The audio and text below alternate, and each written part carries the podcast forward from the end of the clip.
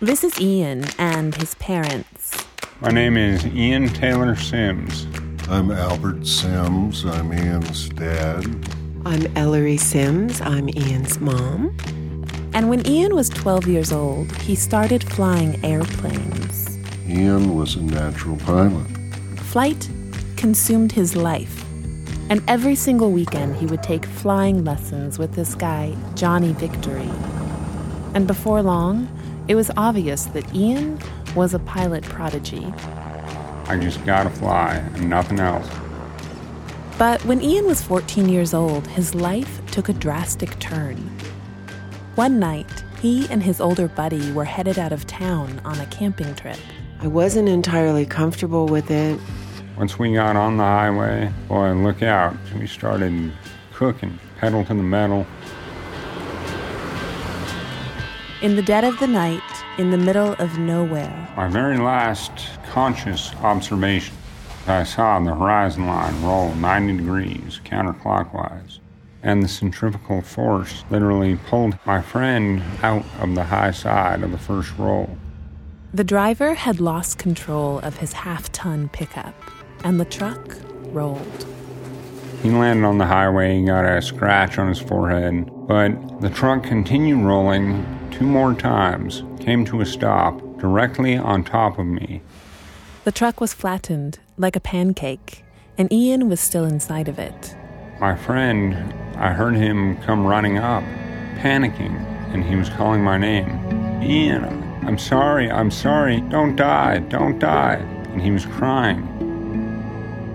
Out of his body now, Ian watched as his friend began to dig with his bare hands through the rubble.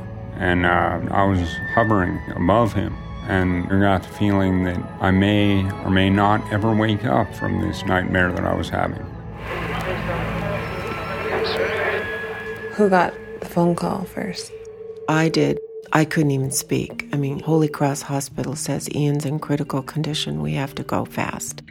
Ian's ribs had shattered, shredding his spleen and kidneys and lungs, which then in turn all filled with blood, and they began to cause anoxic brain injury.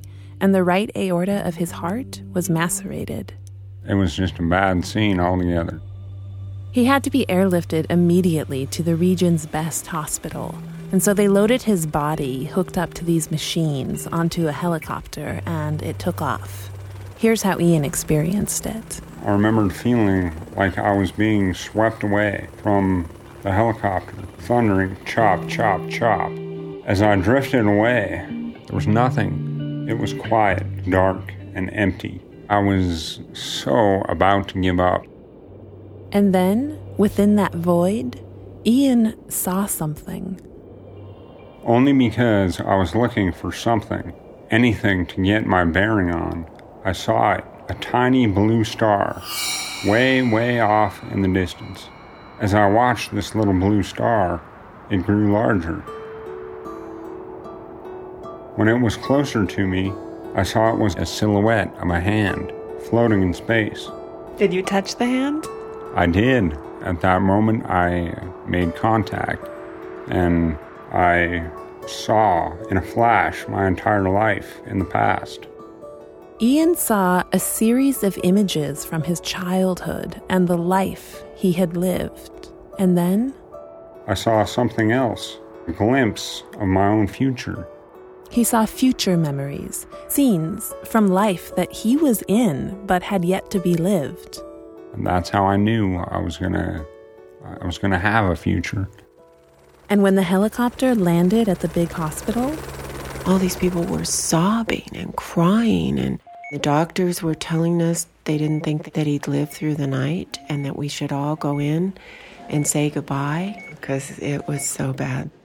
Ian had arrived with less than 1% chance of survival, and the chief of surgery worked on him for only 35 minutes before he made a phone call to request permission. Permission to pull the plug and let me die on the table. Little did he know, I already had.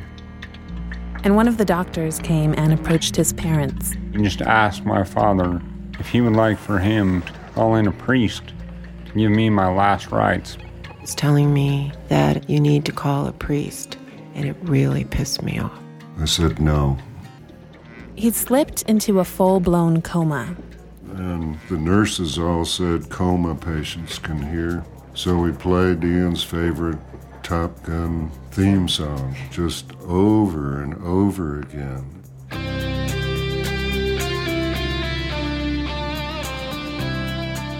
And my flight instructor, Johnny Victory, he knew that somewhere in my mind I must remember flying. So he made this recorded flight lesson. Trim tab set for takeoff. Radios and electrical equipment on. And on a Walkman, they play him Johnny Victory's flying lessons again and again. So Ian would go through, we hoped, mentally visualizing his plane, getting it ready to fly. That was a major motivational instrument for my crushed soul and tired spirit was to uh, think about flying. We chose consciously to make it positive, all the while being terrified that it wasn't going to go like we wanted. The hospital thought they were all nuts and lectured them about being in denial. We're fully in denial. Denial is one of my favorite words. right. We denied that Ian was toast. He's still asleep at four or five weeks. The trauma surgeon said this is as good as it gets, meaning Ian would be in a coma for life. They come to a decision that he is truly a vegetable, and I knew that wasn't true because when I would brush his teeth, he would move his tongue to the other side of his mouth.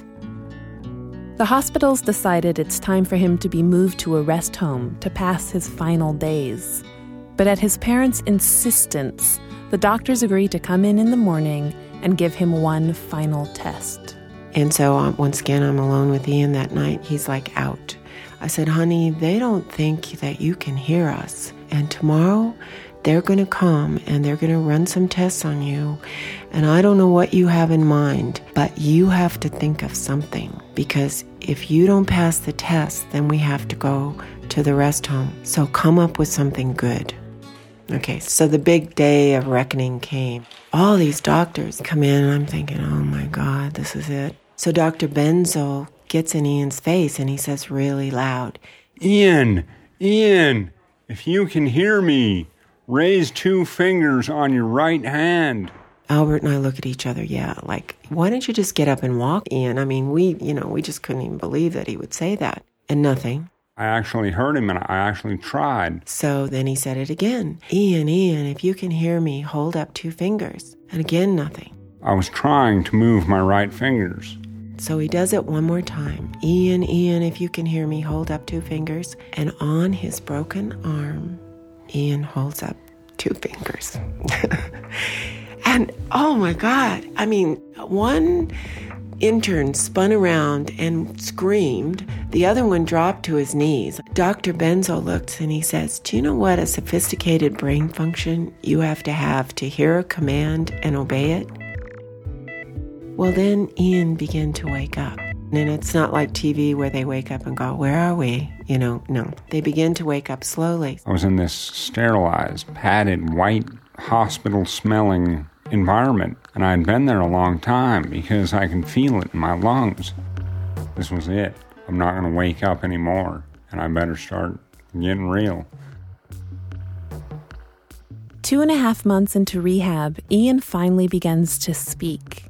And one day, his family is all gathered in his room, and they're talking about Ian's friend, the guy that was driving and caused the accident. And he said in his eerie, raspy, post comatose voice, I hope you're not mad because of him. I got to shake the hand of God. And then one day, Ian's flight instructor, Johnny Victory, saunters into his room. My flight instructor came in and said, Hey, buddy, do you want to go flying? And I could not remember what, what flying meant, what flying was. I heard him ask me if I wanted to go somewhere. And so I nodded my head. Yes, you know, I agreed. I wanted to go out of there, anywhere. And once we left those hospital grounds, we went straight to Coronado Airport. He had rented a 172 737 Zulu Juliet. They're set a beautiful single engine airplane, just like the ones that Ian used to pilot. His mom climbs into the back. Johnny helped me climb up into the pilot seat when I heard that hollow aluminum door closing. My right hand took over, like my hand knew what it was doing. Doors and windows closed and latched. Trim tab set for takeoff. Throttle open one eighth of an inch. Magnetos, radios, and electrical equipment on. I was just watching my hand move automatically. Johnny came around to the co pilot seat. Boy, once I lit up that engine, my scalp was tingling, itching. I felt like it was on fire almost. We took off. I did a few shallow banks to one side and the other. Johnny's going, pull it up, Ian. And uh, I rolled out, heading directly toward the same airspace where my spirit had left the helicopter three and a half months earlier. The sun was just low in the sky in the late afternoon. And just as that plane is hovering at 10,000 feet with Ian manning the controls in the cockpit, that moment I had seen before. And that was indeed one of the memories from my future memory that I had seen in the helicopter. There it is. That's when it happened. And at that point, I knew right then I was in charge of my life and my recovery. And uh, that was cool. It was like being born in the sky. That's what I felt like. So